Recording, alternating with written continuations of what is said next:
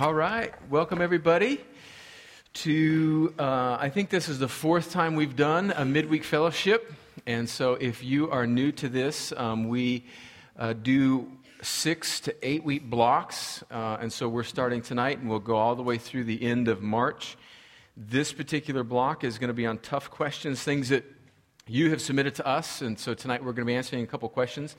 But let me mention that if you're not used to, um, if you haven't been to these before, um, Wayne has done the first three blocks that we did last year in 2013, and you can find all of that content on the internet, um, on our, on not just, the, you know, our webpage, like our, our, not just the wild, you know, you, you can look for it on our page. Don't just go searching out there in the World Wide Web, but you can find it on our webpage um, under the resources and in particular, I would commend to you the last one we did, uh, that Wayne did on church history, which was just fascinating. All the notes, audio, video is, um, is there for you to look at and, um, and enjoy if you missed it. All right, did everybody get, um, Byron, don't go anywhere while you're still there. Did anybody get uh, a, a, outline? If you didn't get an outline, you'll definitely want one of these. Raise your hand. And Byron Bricado, um, one of my favorite Italian Americans, will uh, get these back for you. And so Rooster's maybe going to get some more because Byron, are you, are you getting some for people, Byron, or are you just going back to your seat? What's going on? Okay, all right. I didn't really feel like you were. Okay, gotcha. All right. All right. Well, um, we're going to work through this outline, and um, uh, tonight we're going to handle two questions. Question number one is What happens to those who die and have never heard the gospel? And a somewhat related question is What happens to those who die in infancy? Uh, do, do babies who die in infancy go to heaven? And I would include in that second question also people that are mentally incapacitated or just incapable of uh, exercising faith. So, two questions that um, are, are really challenging. Um, the first one in particular that is oftentimes an objection to Christianity and that is often packed full of emotion. Um, and so, you know, I was thinking today as I was preparing for this and these past few days thinking about this evening. And when you're preparing for something like this, it can be kind of sort of an academic exercise. You know, you want to make sure you have all the bases covered and all the verses that apply to a particular question. And every now and again, you just kind of have to shake yourself and, and, and remind yourself that, you know, ultimately, we're, we're talking about people and we're talking about souls. You know, we're not, this isn't just like, this isn't a seventh grade science experiment. Like, we're not adding baking soda to vinegar and seeing what happens. You know, like, oh, wow, when you ask this question and, you know, you put this in the Bible, whoa, wow, that's a great reaction, and there's an answer. I mean, this is like, this is weighty stuff. Um, Robert Murray M'Cheyne, uh, some of you may be familiar with his writings back in the 1800s, uh, a British, think Scottish pastor. Had a friend named Andrew Bonar who was also a pastor. And he asked his friend Andrew, um, he asked him what he preached on the previous Sunday. And Andrew Bonar said, uh, I preached on hell, just kind of sort of flippantly. And Robert Murray M'Cheyne looked at him uh, intently and he said, I hope you preached on it with tears. And so as we look at eternal destiny and we look at just the fate of millions and millions of people, um, we, we do want to do it with, with a certain humility and, and brokenheartedness um, and, and, uh, and earnestness for the cause of evangelism. So, in just a moment, I'm going to get into it, but before we do that, let me give away a couple books uh, a book, a wonderful book. None of these directly apply to the question tonight, but they are missions and evangelism themed, and I thought they'd be helpful for people. These are all books that we sell in the resource room, but we're giving them away tonight free to you. Just these, not all the re- books in the resource room. This is called Finish the Mission Bringing the Gospel to the Unreached and Unengaged. It's edited by John Piper and David Mathis compilation of a bunch of different articles about missions. Is anybody interested in taking this and reading it? Anybody at all? Angie Riley, um, you can take that, read it. Another book that's written by a pastor in Washington, D.C., that if you've been around here at Crosspoint, you know how influential he is on us as a staff. uh, and on me as a pastor. His name's Mark Dever. He's the pastor of Capitol Hill Baptist Church in Capitol Hill in Washington, D.C. Um, one of the things that marks his ministry is just a, a really winsome um, and, and uh, just a great, uh, his, his personal life is marked by personal evangelism, as is many in his congregation. He's written a book called The Gospel and Personal Evangelism, just helping the every, everyday, ordinary person just be more equipped to share the gospel with their neighbors and acquaintances. Short little book, easy to read. In the back there, I can't see who that is. Way in the back. Is that Wes? Yeah, Wes, come on back. You're in the shadows, brother. Read that, enjoy it. And then a big one, um, which is not a book that you read all the way through, but a book that is really a prayer guide. It's called Operation World, the definitive prayer guide to every nation. Springer Kane, who um, is on our staff and oversees our missions endeavors, just both locally and abroad, recommends this book very, very highly, as does our Barnabas team. And it's, and it's basically got information on all the unreached people groups in the world that we're going to be, you know, thinking about what their destiny is uh, uh, outside of Christ. And so this would be a wonderful prayer guide for you to take and just kind of keep as a lifetime resource. Is that Amy Ward right there? All right, come on up. Come on up. Amy, take that and pray. Yeah, you're welcome. All right, well, let's get into the outline. Question number one What happens to those who die and have never heard the gospel? Well, before we answer that question outright, let's do some backdrop. There's some preliminary questions that we need to ask before that. So um, let's go to the uh, Roman, or the number, the letter A there or I'm sorry, Roman numeral 1 there, what the Bible teaches about sin. Let's kind of develop a sort of theology about what the Bible teaches about sin in general.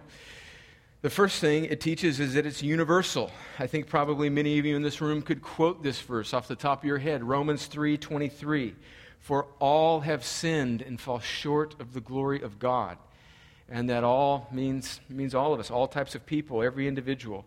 Ephesians 2, one of the most important chapters in the Bible one of the most succinct uh, explanations of the gospel. In fact, I think Ephesians chapter 2, verses 1 through 10, are verses that really you should memorize, you should be very familiar with. I think it's one of the, the, the most full and robust passages in the Bible about what the gospel is. And at the beginning of that, Paul writes this about the nature of the universality of all of us being sinners. He says in Ephesians 2, verse 1, And you were dead in your trespasses and sins. So we're thinking, okay, good. Maybe he's just talking about this sorry lot of people called the Ephesians, in which you once walked, following the course of this world, following the prince of the power of the air, the spirit that is now at work in the sons of disobedience, among whom we all once lived in the passions of our flesh, carrying out the desires of the body and the mind, and were by nature children of wrath like the rest of mankind. So he's not just talking about the Ephesians there, this particular group of people.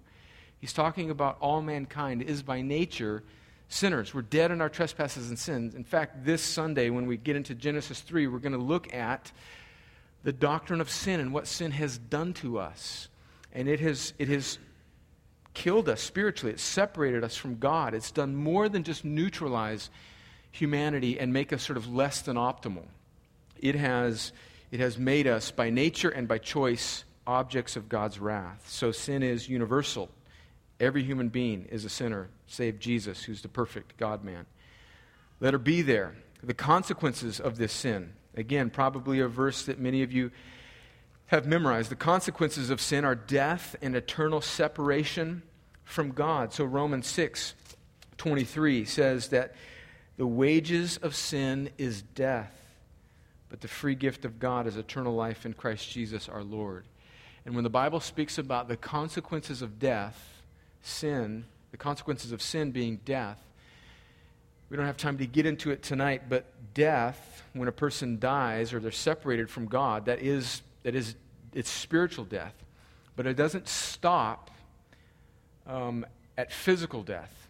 The Bible seems to be very clear that spiritual death is an eternal reality. It is to be separated from God forever. When we went through the Gospel of Mark a couple um, months ago, I guess back in mid 2013, we looked at Mark chapter 9, Jesus' words on hell, where he says it's a place where the where the fire is not quenched and the worm does not die. So there's something much greater than physical death. Remember in the Gospels where Jesus says, Don't fear the person that can kill your body, fear the, fear the one that can kill your body and send your soul to hell.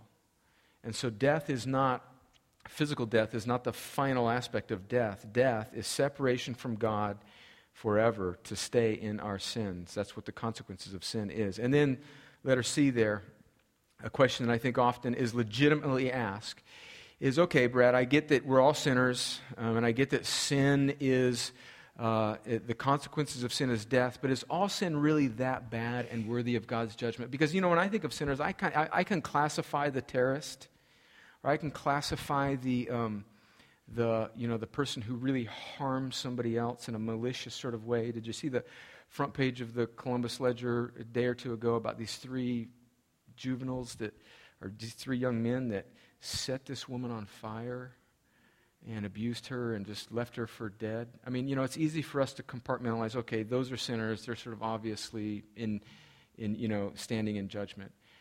But the Bible speaks about, remember what Paul said, we're all objects of wrath in, in and of ourselves apart from Christ.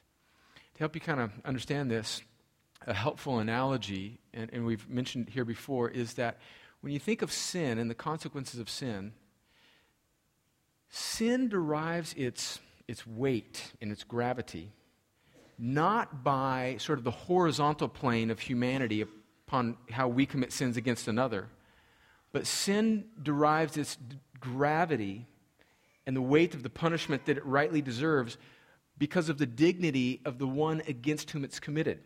So here's an analogy that we've used before. Mike, down here, young lieutenant on the front row here. Um, been coming to Crosspoint for a while. Let's just say sometime this evening when I was speaking, Mike got up in the middle of my talk and came and slapped me right in the middle, right, in the, right across the face. Well, well, that would be terribly awkward. and I mean, I don't know, Mike, I love you, but I mean, I might, I might slap you back. I mean, um, and if it escalated, I venture to say Mark Williams would come over and just kind of being a good Samaritan would stop. It's like, what, what are you guys doing? Like, what, this is awkward. Stop it.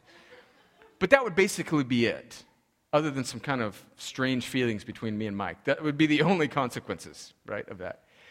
But if this was medieval England, right, and the king of the country or the kingdom was here, you know, appearing before us, you know, the plebes of his kingdom, and Mike were to come up as a plebe in the kingdom of, you know, King Arthur and we're to break through the Knights of the Round Table and we're to slap King Arthur across the face.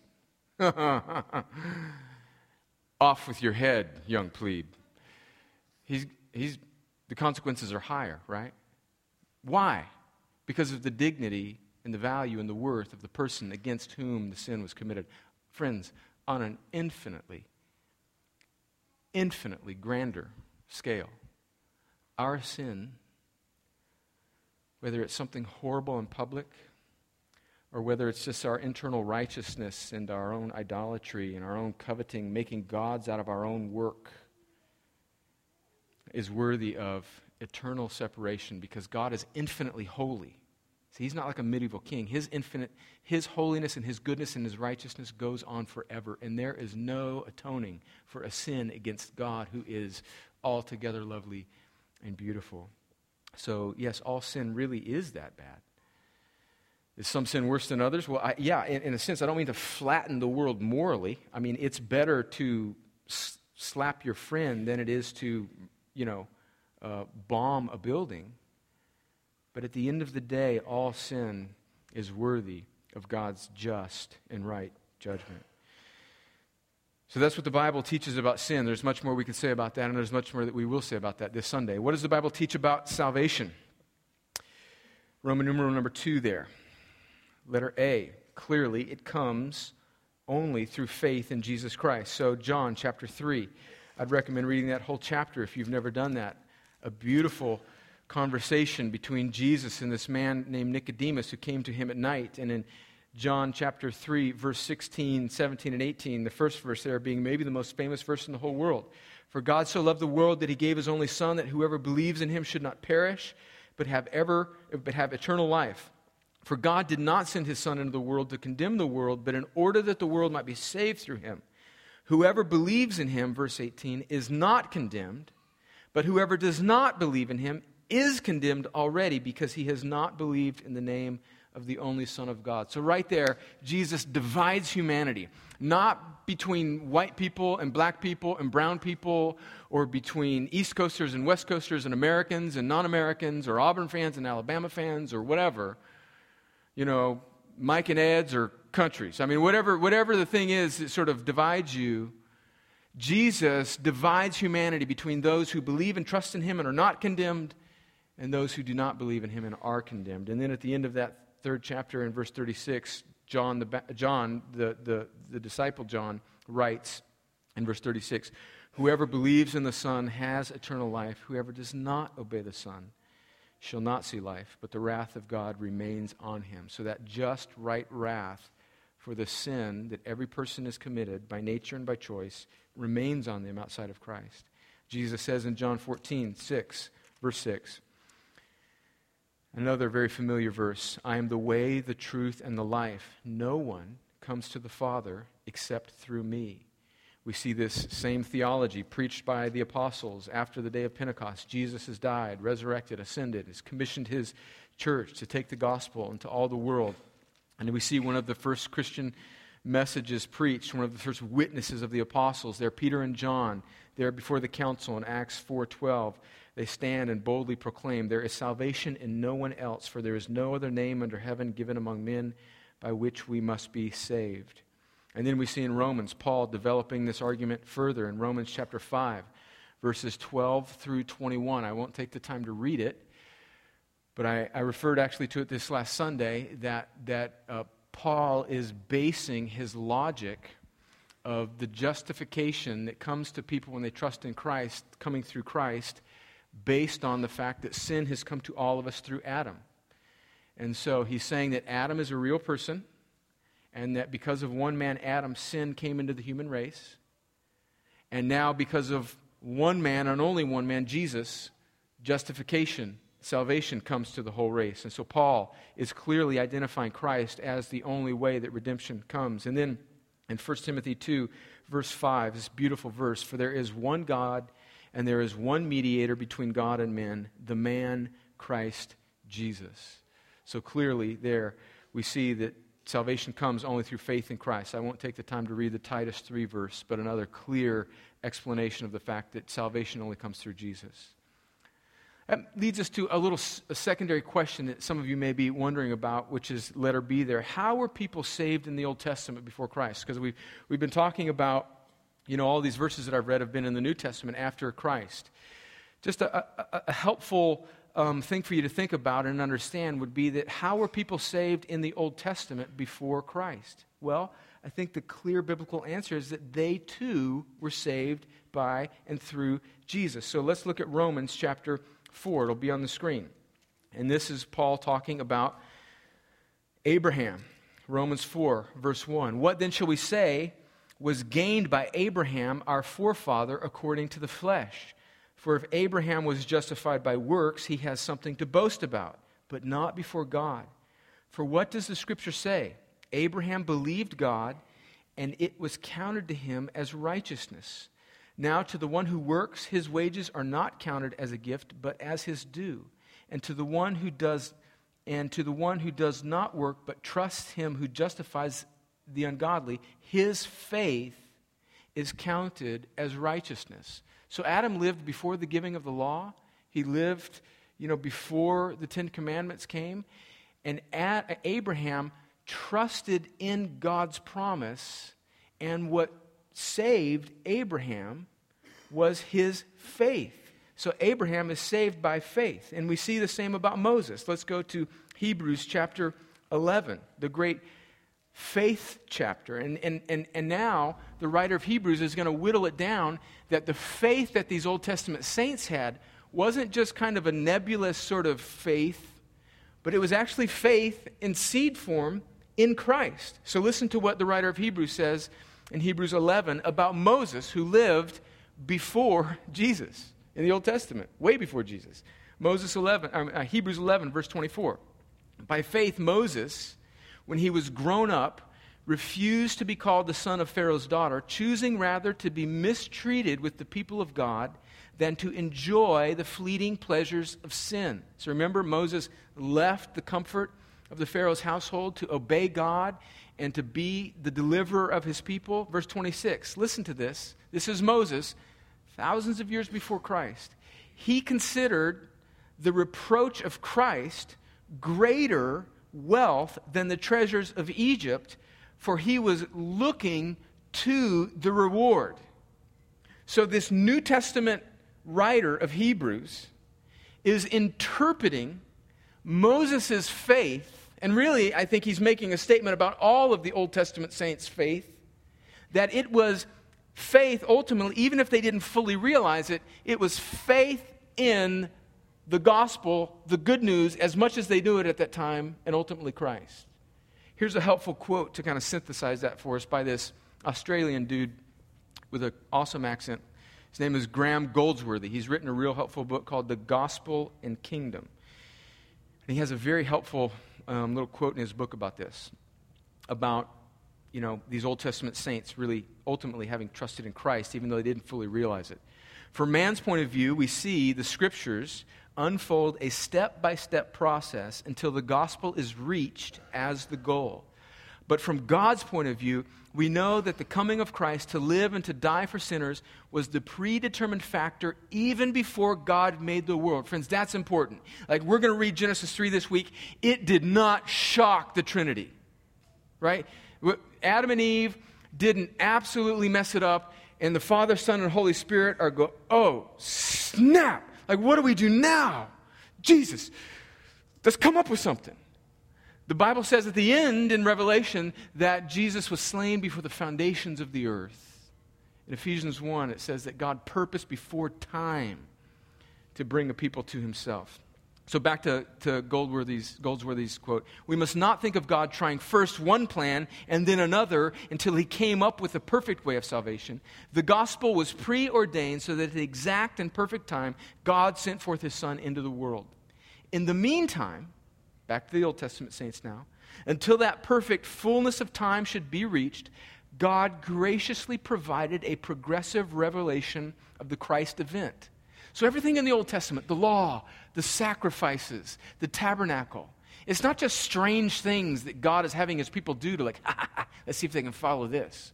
All of these things prefigure and point towards Jesus. Colossians says that they're shadows of the substance that is Christ. The whole Old Testament is about Jesus. In fact, Jesus in Luke 24, after the resurrection, remember he comes back and meets his disciples on the walk to Emmaus, and it says, starting with Moses, which is Genesis, the, the first five books, he explains everything of the scriptures concerning himself. Can you imagine that sermon? Whoa, Jesus unpacks the whole Old Testament and shows you how it all points to him. They're, I mean, those guys' minds were blown. So these prefigurements of the gospel had two purposes. First, this progressive revelation led man gently to the full light of truth. Secondly, it provided the means whereby the Old Testament believer embraced the gospel before it was fully revealed. The Old Testament believer who believed the promises of God concerning the shadow was thus enabled to grasp the reality. It was by Christ that the saints of Israel were saved. For such is the unity of the successive stages of revelation that, by embracing the shadow, the believer in the Old Testament he's speaking of there embraced the reality. Only in this way can we account for the unity expressions of the New Testament, which speak of the Old Testament believers as hearing the gospel, seeing Christ, or hoping for a heavenly kingdom, like we just read about Moses. So, do you see in seed form? Moses and Abraham and the other Old Testament saints are, gra- are standing under the shadow of God's promises, believing it, and that is in that seed form at that time the gospel. So the Old Testament saints were saved as well. So all people are saved only through Christ, which then brings us to, I think, the most important verse on this particular question of what happens to those who die outside of Christ. What is their fate? And that's Romans 1, verse 18 through 25. Let's go to that. Roman numeral number 3 there. Romans 1. Super, super, super important passage on this. Super important chapter on, on just sin and human nature. In Romans chapters 1, 2, and 3, the Apostle Paul is building the argument that all humanity stands condemned. In the first chapter and a half, he's making the argument that all the Gentiles, all the pagans, stand condemned because they have disobeyed God. And then, midway through chapter 2 and into chapter 3, he's going to make the argument that all the Jews are condemned because they've disobeyed the law that God directly gave to them through Moses. Right? So, everybody, everybody, Jews and Gentiles, there was no other types of people. That covers everybody, Jews and Gentiles. He's making the argument that all of us stand by nature under God's just judgment. Verse 18 of chapter 1. Listen to this. For the wrath of God is revealed from heaven against all ungodliness and unrighteousness of men, who by their unrighteousness suppress the truth. For what can be known about God is plain to them because God has shown it to them. So he's speaking now about the Gentiles, not Jews, just Gentiles, everybody else. For what can be known about God is plain to them because God has shown it to them. For his invisible attributes, namely his eternal power and divine nature, have been clearly perceived ever since the creation of the world in the things that have been made, so they are, very important phrase, they are without excuse. For although they knew God, they did not honor him as God or give thanks to him, but they became futile in their thinking, and their foolish hearts were darkened. Claiming to be wise, they became fools and exchanged the glory of the immortal God for images resembling mortal man and birds and animals and creeping things. Therefore, God gave them up in the lusts of their hearts to impurity, to the dishonoring of their bodies among themselves, because they exchanged the truth about God for a lie and worship and serve the, creator, the creature rather than the Creator, who is blessed forever. Amen. A stinging indictment of all humanity. So, three points, three truths from Romans 1 18 through 25. One, all people have knowledge of God. All people have a knowledge of God. Verse 19 and 20. For what can be known about God is plain to them because God has shown it to them. So he's talking about this group of people called the Gentiles, which is everybody else other than the Jews. And we know the Jews knew him because he directly and specially revealed himself to them. So he's talking about the other 99% of humanity, and he's saying all of them have a knowledge of God through the created order that God has revealed himself. Second truth from Romans 1 all people reject true knowledge of God. Verse 19, it says that God has shown it to them, and they uh, in verse 18, they suppress the truth. We have all rejected God. So he makes that argument about what the Jews have done of rejecting his law, but all Gentiles, I venture to say most people in this room, the vast majority of the population of the earth are Gentiles. All people reject true knowledge of God.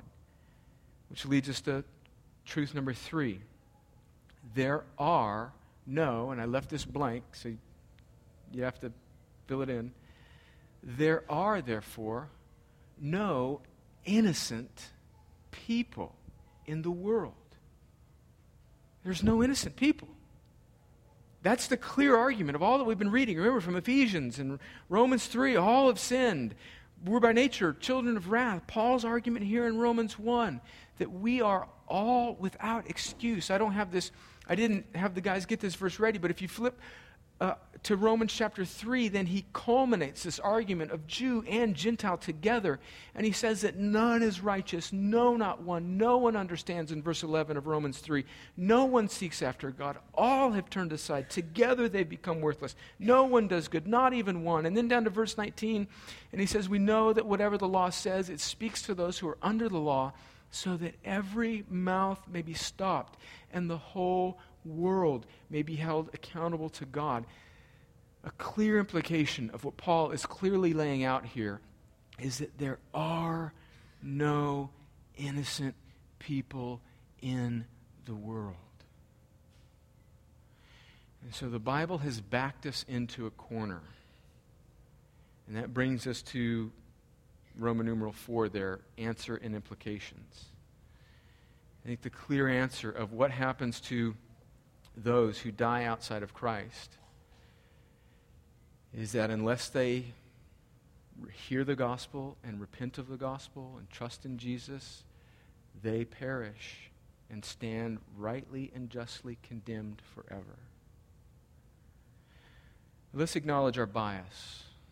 Because how is this question usually phrased? What about the innocent guy on the island? Right? What about the innocent guy on the island? Okay? What about him, Brad? What about the innocent guy on the island and he dies? Well, you know what? You're right. I may shock you here, but the, if there's an innocent guy on an island somewhere in the remote Pacific and he never hears the gospel and he dies, that innocent man will go straight to heaven. Straight to heaven. Do not pass go. Do not collect $200. Straight to heaven. The only problem is he does not exist. Remember what we just said there are no innocent people. See, we rig the question so that it tilts towards us and against God, don't we?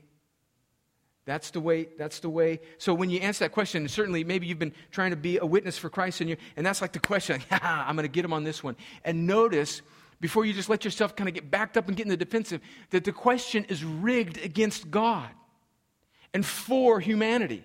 As if God is on the stand and we're in the jury deciding God's fate on this matter. And that's why you have to go back and do some theology about what sin has done and about where humanity stands before we can even rightly, humbly approach this question.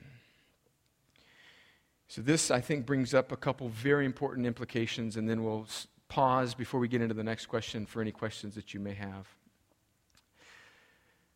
Just a, a couple things about our faulty understanding. Let's just go for a second with the premise that the innocent man on the island in the Pacific um, is, if he has never heard the gospel, let's just go with the premise that if he dies having, having never heard the gospel, that he would go to heaven. If that were the case, what is the absolute worst thing that we could do for that guy? Share the gospel with him. Right? Share the gospel. Yeah. Because he's, we, we then are making it possible for him to reject it. I remember several years ago, David Platt, I'm sure many of you have heard of him, a pastor that we all respect in Birmingham, Brook Hills, and I heard him talking about this in some chapel message that I was watching, and he said, he said if, if, if, if, if this were the case, that this innocent person existed and he could be saved by ignorance, then what we should do is that we should go to that guy on that remote Pacific island and say, hey, has anybody told you about Jesus? And if he says, no, I don't know. Well, if anybody does, stick your fingers in your ear, start shouting, and run away. Do you see the folly of that logic? It completely undermines the whole mission of God in the scriptures to send a people to proclaim the saving news of Jesus Christ. And that's not Paul's logic in Romans 10 either, where Paul says that how will they hear unless somebody has sent them? Romans chapter 10, verse 13 For everyone who calls on the name of the Lord will be saved. But how are they to call on him in whom they have not believed? And how are they to believe in him in whom they have never heard? And how are they to hear without someone preaching? And how are they to preach unless they are sent? As it is written, how beautiful are the feet of those who preach good news. Can you feel the passion in Paul's words? The reason he's so passionate about this, the reason he's saying how, how, how, is because if they don't hear, they perish. God has deemed that his glory is displayed most prominently by using his people as the means by which he brings those lost sinners to repentance. So, a, a quick quote from Spurgeon before we pause and um, handle any questions that you may have attached to that. I love this. If sinners be damned, at least let them leap to hell over our bodies. And if they perish, let them perish with our arms about their knees, imploring them to stay. If hell must be filled, let not one person go there unwarned and unprayed for. See, to see the implications for us as a local church, man, that's why we like that's why we can't play tiddlywinks and argue over stupid stuff, right? That's why we as Christians have to know the gospel, because how are people saved? Forget the guy on the island, the guy in the cubicle next to you. How are people saved? They're saved by people communicating the gospel to them. But if a bunch of selfish, self absorbed American Christians only care about their little comfort and they don't share the gospel and we don't have a burden for souls, then, then, then, then, then we don't even have a right to ask this question, do we? That's why we have to know the gospel. And that's why we as a church have to be about sending missionaries not just to our neighbors, but to the nations. That's why we want to be radically generous for the cause of missions. That's why we don't want to build stupid stuff like rock climbing walls and little cafes with Starbucks machines and all this goofy stuff where we spend money on ourselves when we could send money away to people like Jeremy and Samantha Orlich who are going to the other side of the world to live in a town where there are only about four Christians Christians there, and all of them are American missionaries. Do you see, do you see the urgency of the task and the, the great work that God has given us to do as a local church? And so we, we, like we started off with, need to, as Robert Murray M'Cheyne asked his friend Andrew Bonar, are you thinking about these things with tears in your eyes? Those that die outside of Christ, having never heard of him, are not innocent. They are guilty like all mankind.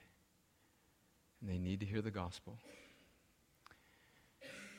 And that's why we as a church need to be about the proclamation of the gospel. Any questions on that before we move on to the next question? Paul will run around with a microphone so we can get your audio. Anybody have any questions about that at all? Yeah, David. Just uh, regards to like original sin. Yeah. And this, I don't want to stem off, but mm-hmm. whenever I ever had this conversation with somebody, they're like, "It's not. Well, it's not my fault that yeah. I sinned." So I mean, I know what the Bible says about mm-hmm. that, and it, you yeah. know, Paul turns around, yeah, uh, in the inspiration and goes, "Who are you?" To yeah. question God and say, yeah. "Why do you make me this way?" But how to respond in a real life situation with yeah. You know, the, the guy next to the cubicle who says, well, if, you, if he made me this way, that's his fault and he'll have to figure it out. Yeah, well, I want to say to that person that, yeah, um, the, the culpability for sin in the scriptures is never placed on God. And we're going to talk a little bit about that this Sunday. Um, so, so Jesus says in John chapter 5, he says, You know, you search the scriptures thinking that in them you will find eternal life, but you refuse to come to me. And he says to the Jews in Matthew 23, I think it's verse 37, he says, Oh, Jerusalem, I would want to gather you up, but you would not. And so I think it's important for us to realize that, again, God is not on the dock. We can't say, Oh, God, you made me like this. But I would say to that person is I'd want to turn it to what God has done. He has provided for you. He says, Come unto me.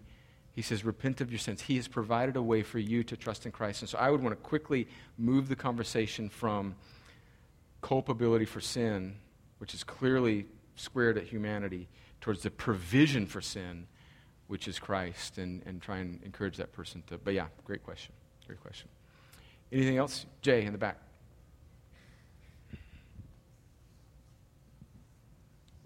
This may be maybe a couple tiers down from what we've been talking about, but I've been curious to hear from you.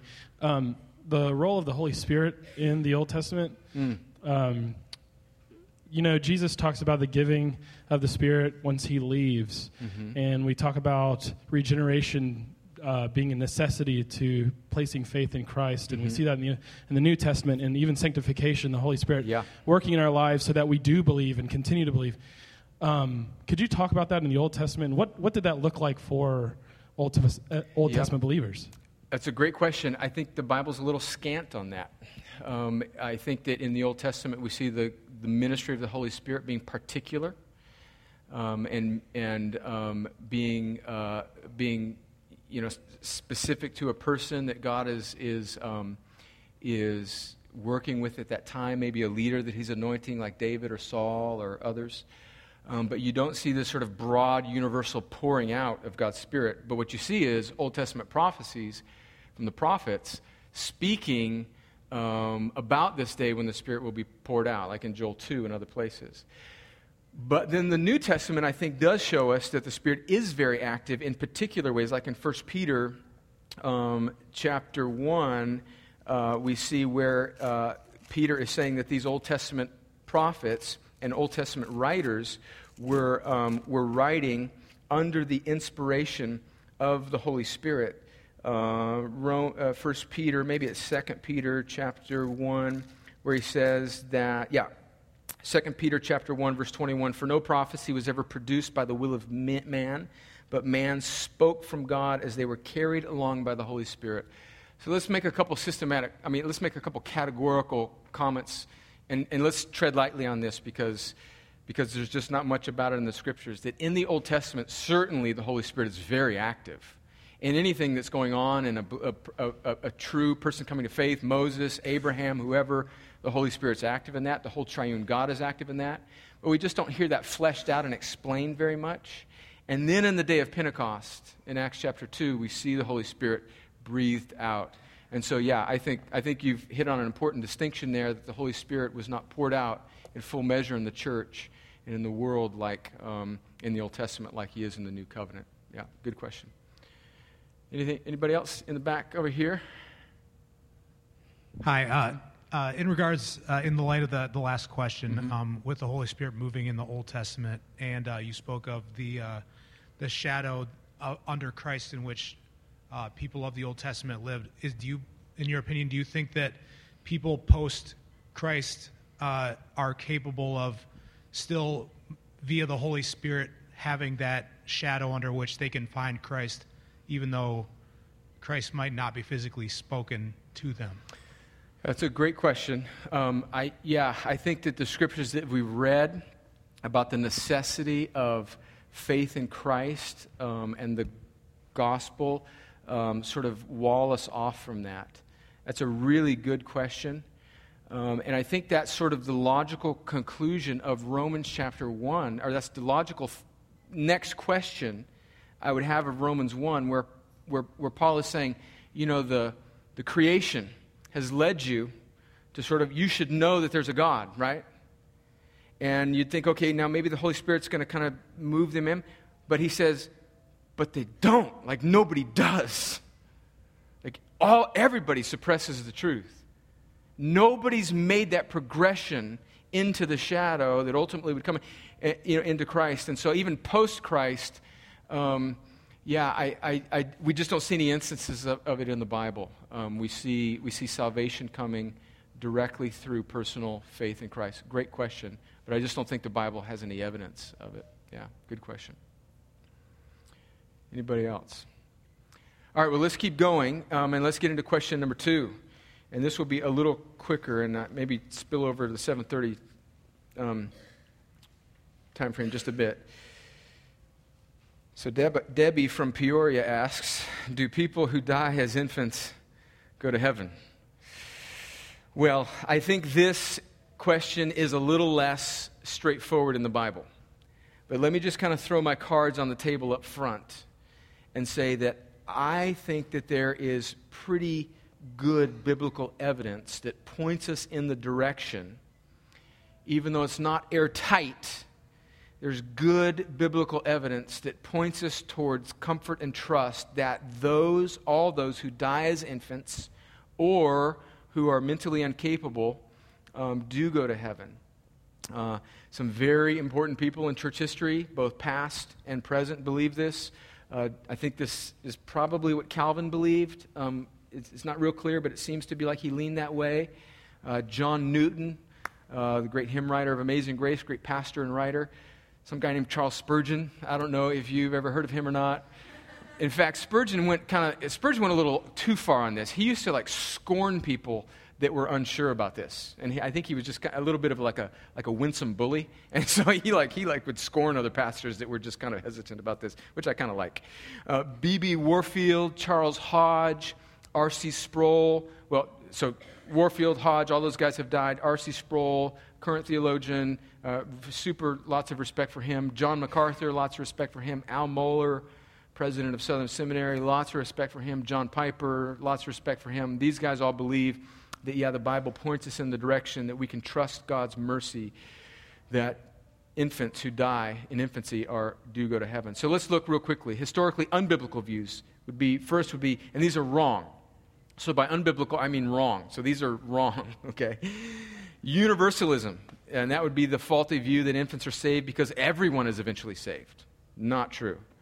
Baptismal regeneration, meaning that baptized infants are saved. To some degree, this is what Catholics still believe, I think, to some degree, although they've backed away from some of these things with the Vatican II back in the late 60s.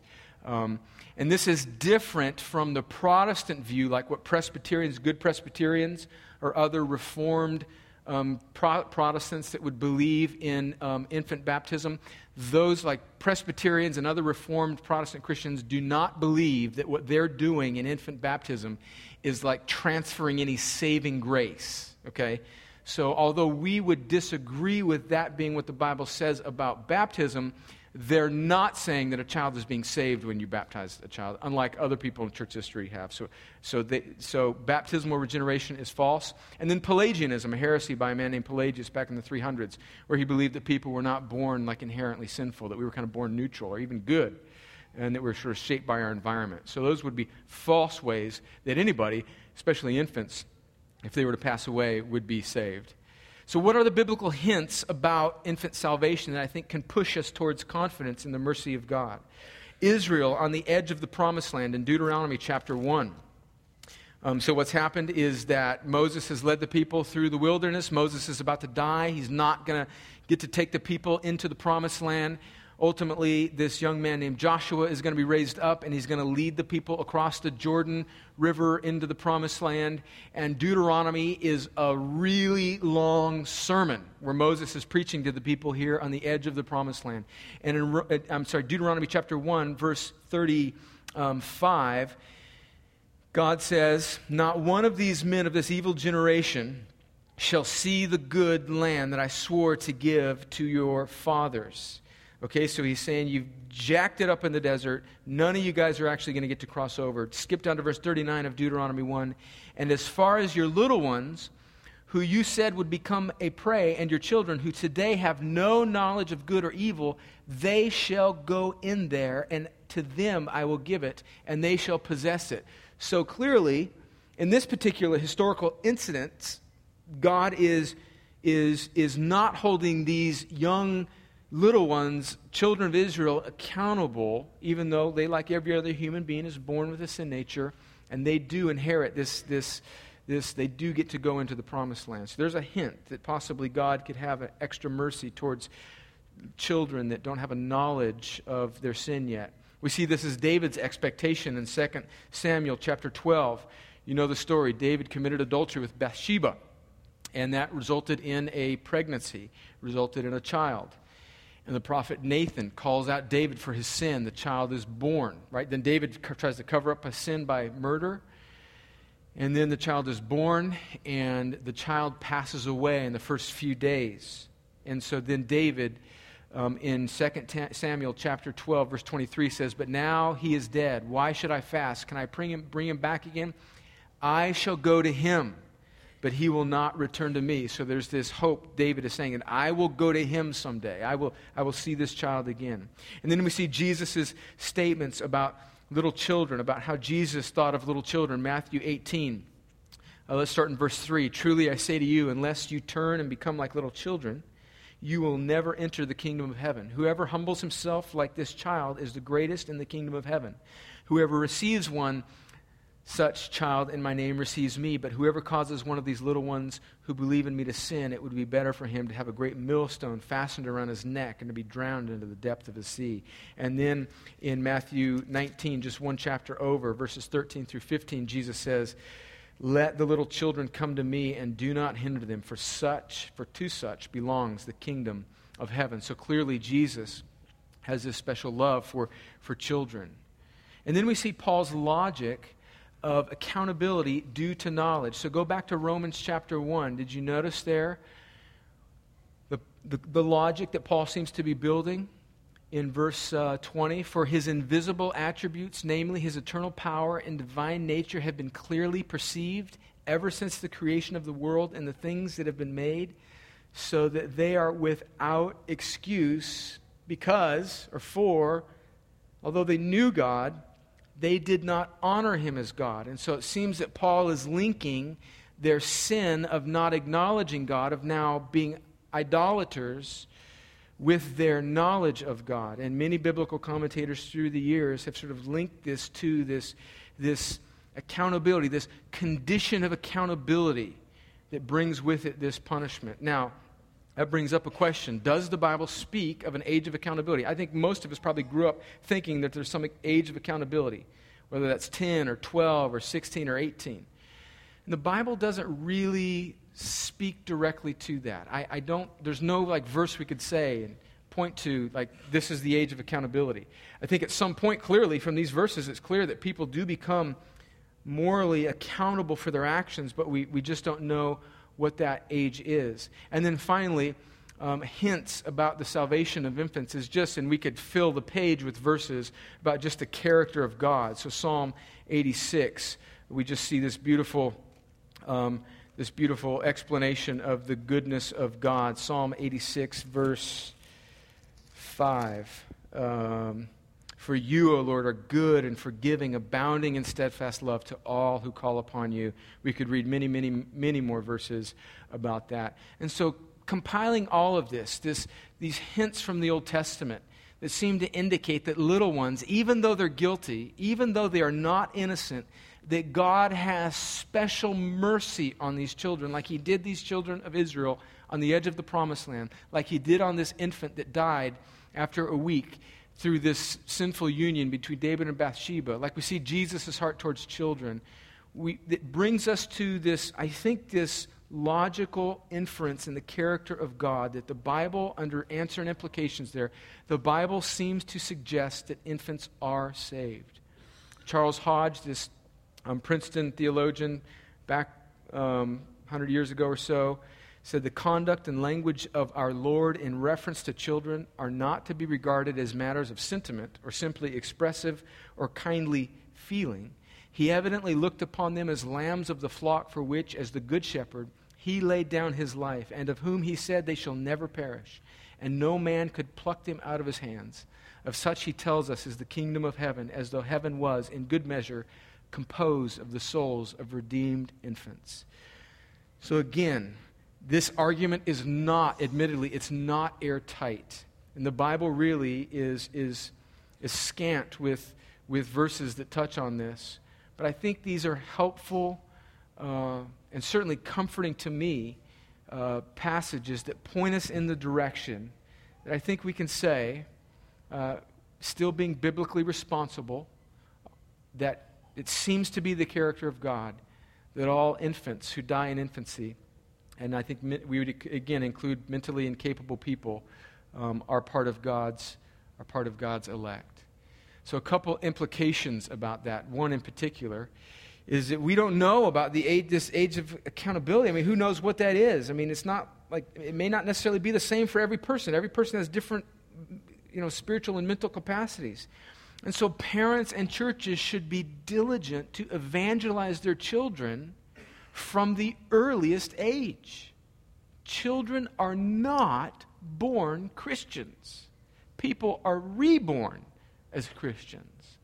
And so, we should be diligent to evangelize our children, you know, and to, to preach the gospel to them, not, not you know, moralism or do goodism, but to bring children, Lord willing. And it's the responsibility of parents in the church, primarily parents, to, to teach children the gospel so that in an early age a child might turn away from themselves and trust in Christ.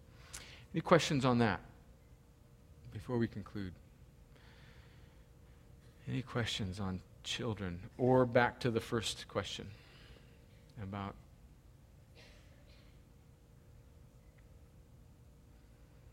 any at all? Going once, going twice. All right, well, here's a challenge for us. Um, going to pray in a second, um, and let's pray for, I'm going to encourage you to pray for us as a church that um, what we've done tonight wouldn't just be an academic exercise, you know? Oh, yeah. We've got some theological compartment that says this about people. That we would be people that care desperately. So pray for us as a church. Pray for yourself that you'd be uh, better equipped to share the gospel with a person that doesn't know Jesus. And then pray that God might bring somebody in our path that we can share the gospel with. And if you don't feel equipped to share the gospel, maybe you don't know the gospel. Let's not just assume that because you're at church on a Wednesday night in the deep south that you know the gospel. Maybe tonight you need to repent of your sin and trust in Christ.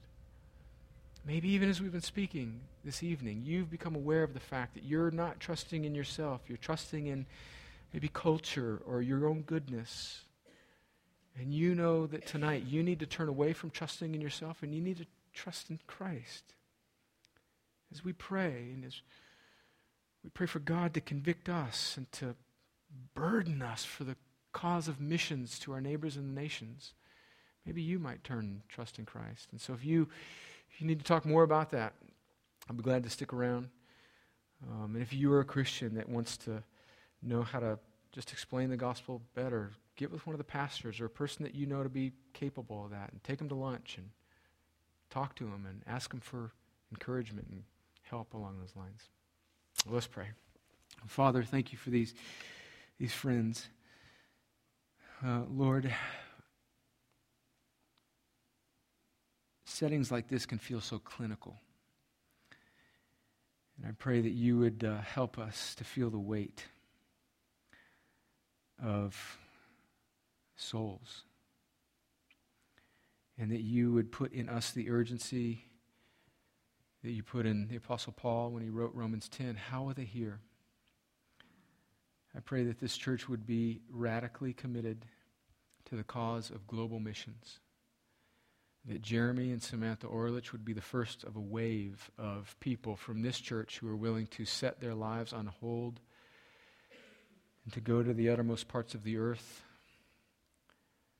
because the ignorant person on the island is not it's not a case study it's a real person. And if they die outside of you having never heard of jesus they will perish forever.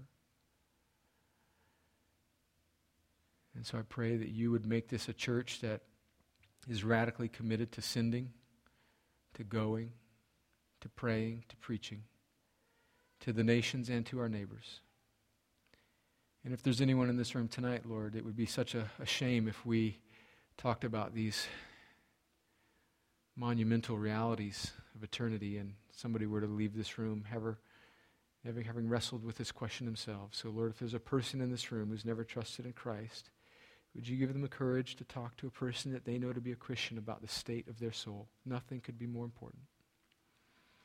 Go with us now, Lord. Go with us and prepare us as a church to have a deeper and sustaining burden for souls. Help us share it, the gospel more effect- effectively. I pray these things in Jesus' name. Amen.